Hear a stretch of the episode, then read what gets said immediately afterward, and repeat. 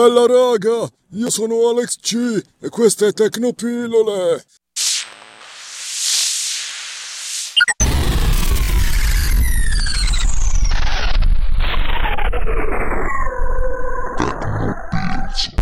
Ciao bellissimi, oggi giornata interessante perché ho passato la prima parte della mattina seduto sul Trono di Spade, se sapete cosa intendo dire, perché era necessario che stessi lì.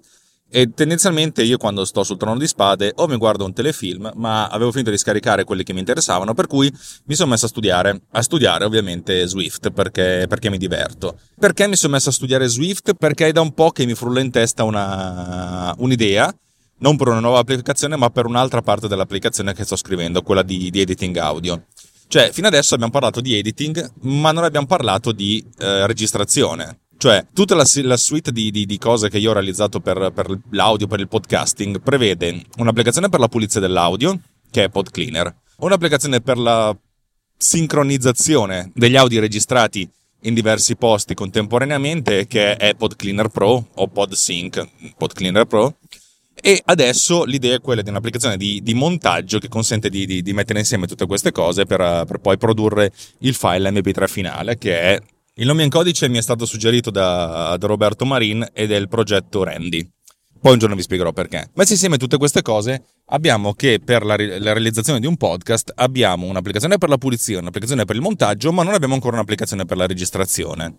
Posto che l'applicazione per il montaggio avrà al suo interno il motore di pulizia, per cui uno tira dentro un file e poi clicca il pulsantino PodCleaner e il file viene pulito, manca soltanto la registrazione. Mi piace l'idea di dover includere la registrazione in questo programma in modo che uno possa con una sola applicazione fare tutto, cosa che forse adesso già fa. Se uno utilizza Audacity per farsi un podcast probabilmente gli basta solo questo. La mia idea è quella di utilizzare un programma del genere per velocizzare tutta la parte di montaggio e migliorare la pulizia. Insomma, come si fa? La registrazione dell'audio è una cazzata, è stata una delle prime cose che ho realizzato e non è stata per niente complicata. Cioè essenzialmente si apre una sorta di sessione, si dice quale device si vuole utilizzare per registrare, poi si fa record e poi stop una volta alla fine. Questa cosa viene registrata direttamente su disco. Detta così sembra una cazzata e abbastanza lo è. Il problema è come sempre fare le cose nell'ottica dell'utilizzabilità. Ci ho messo un po', ma ho trovato una libreria molto bella che si chiama AudioKit, abbreviata in AK, che ha un sacco di utility per quanto concerne la registrazione dell'audio, l'editing, la fruizione e la riproduzione dell'audio. Tra tutte le utility c'è anche la possibilità di visualizzare in maniera molto veloce la forma d'onda registrata.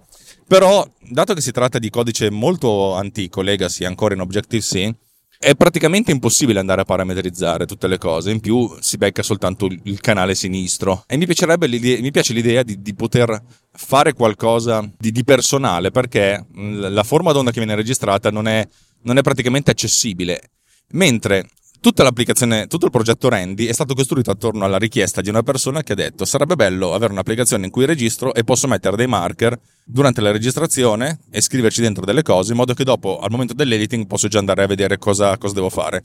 Io se voglio mettere un marker, cosa che già si fa nella visualizzazione, nel programma di montaggio, devo poter accedere a questa waveform che viene disegnata. E questa è stata la cosa più difficile. In pratica io devo fare una cosa molto semplice. Devo accedere al file che viene registrato e intanto che viene registrato iniziare a calcolare la forma d'onda e farlo nel modo più veloce possibile. E questo è molto difficile perché la maggior parte delle utility, delle librerie che si trovano, delle API che si trovano, consentono di leggere tutto il file e non soltanto di andarsi a beccare un pezzettino dello stesso. O comunque non è così facile, anche perché poi bisogna strutturare la struttura dati che avevo pensato inizialmente per il subsample, cioè quello di prendersi 100 valori al secondo e non tutti 44.100 o 48.000, in modo che sia parziale, che mostri le cose non tanto quando sono finite ma intanto che vengono realizzate. A me frega poco che l'ultimo mezzo secondo non venga visualizzato, ma che tutto il resto sì, e soprattutto che il marker venga automaticamente infilato dentro.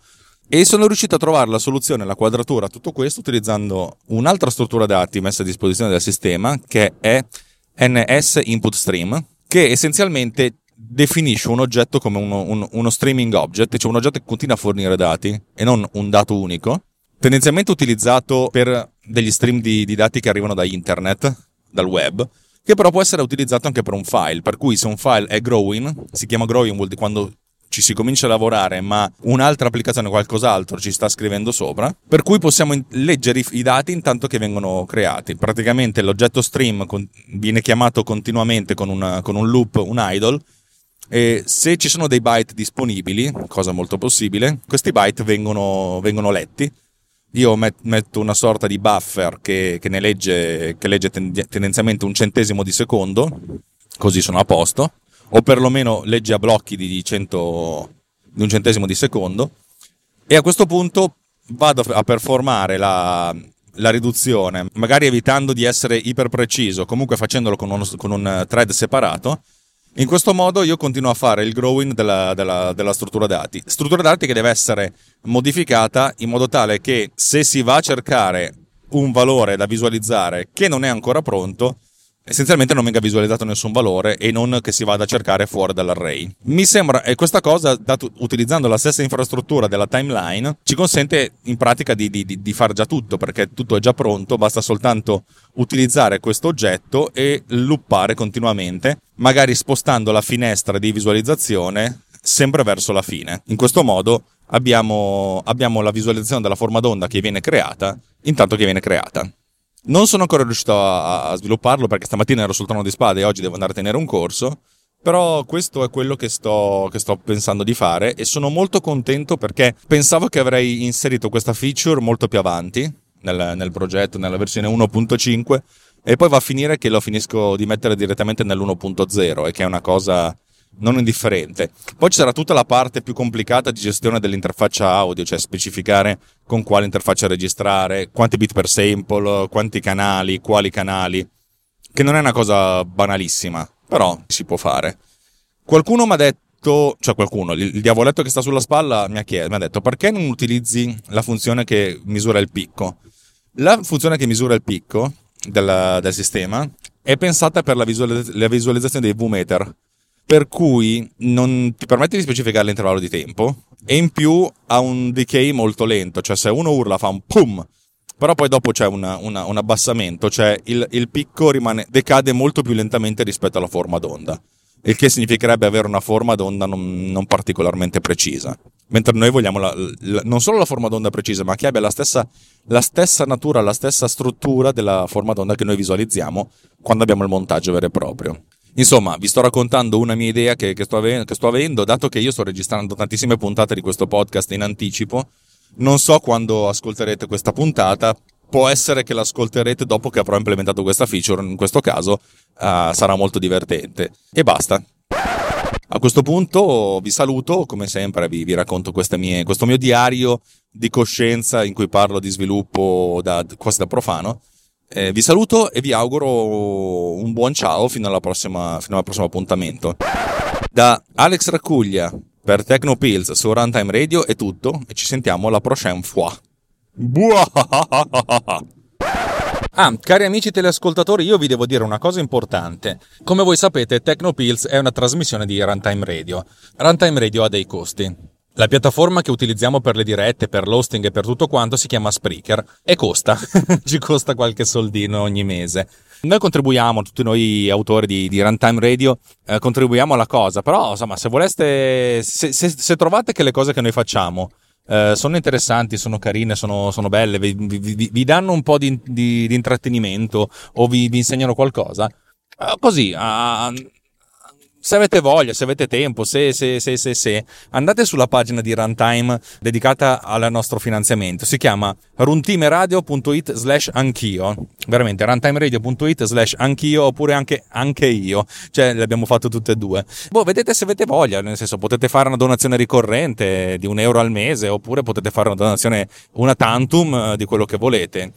Ovviamente potete anche darci €500 al giorno, ma non credo che sarà il caso. Così è essenzialmente perché così andiamo avanti, tiriamo a campare, perché magari a un certo punto perché andiamo corti eccetera eccetera, finisce che magari non paghiamo un mese e allora il servizio chiude. Non vorrei fare quello, mi sento veramente in colpa a chiedervelo, però se avete voglia di partecipare, noi siamo contenti e brinderemo la vostra salute, non con i vostri soldi ma con gli altri, perché questi soldi servono essenzialmente per pagarci queste infrastrutture.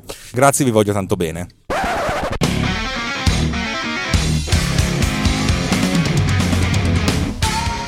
MDB Summer Radio, la trasmissione musicale più inusuale del mondo, creata e condotta da Alex Raccuglia, con lo scopo di promuovere la bella musica, brani non troppo mainstream legati da un filo conduttore, un tema per ogni episodio, una storia per ogni puntata.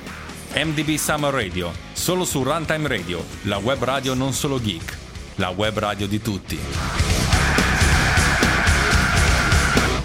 Ci avete mai pensato? Lo sapevate? Ci avete mai pensato? E a cosa? Pillole di Bit è un podcast tecnologico per tutti, puntate brevi e facili da capire, per chi non sa nulla di come funziona la tecnologia, ne vuole sapere di più ma ha poco tempo. 10-20 minuti ogni 2 settimane. Ogni puntata un argomento nuovo e se vi interessa mi trovate su iTunes oppure sul sito www.pilloledibit con il punto prima dell'it. Vi aspetto, ciao!